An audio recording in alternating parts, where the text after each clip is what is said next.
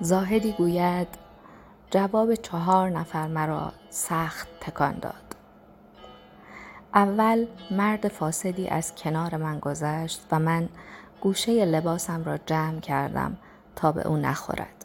او گفت ای شیخ خدا می داند که فردا حال ما چه خواهد بود.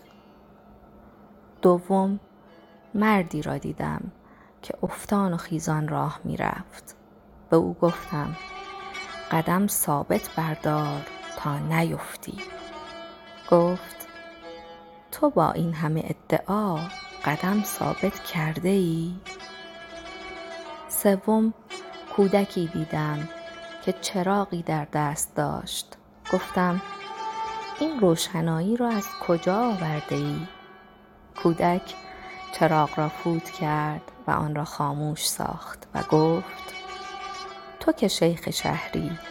بگو که این روشنایی کجا رفت.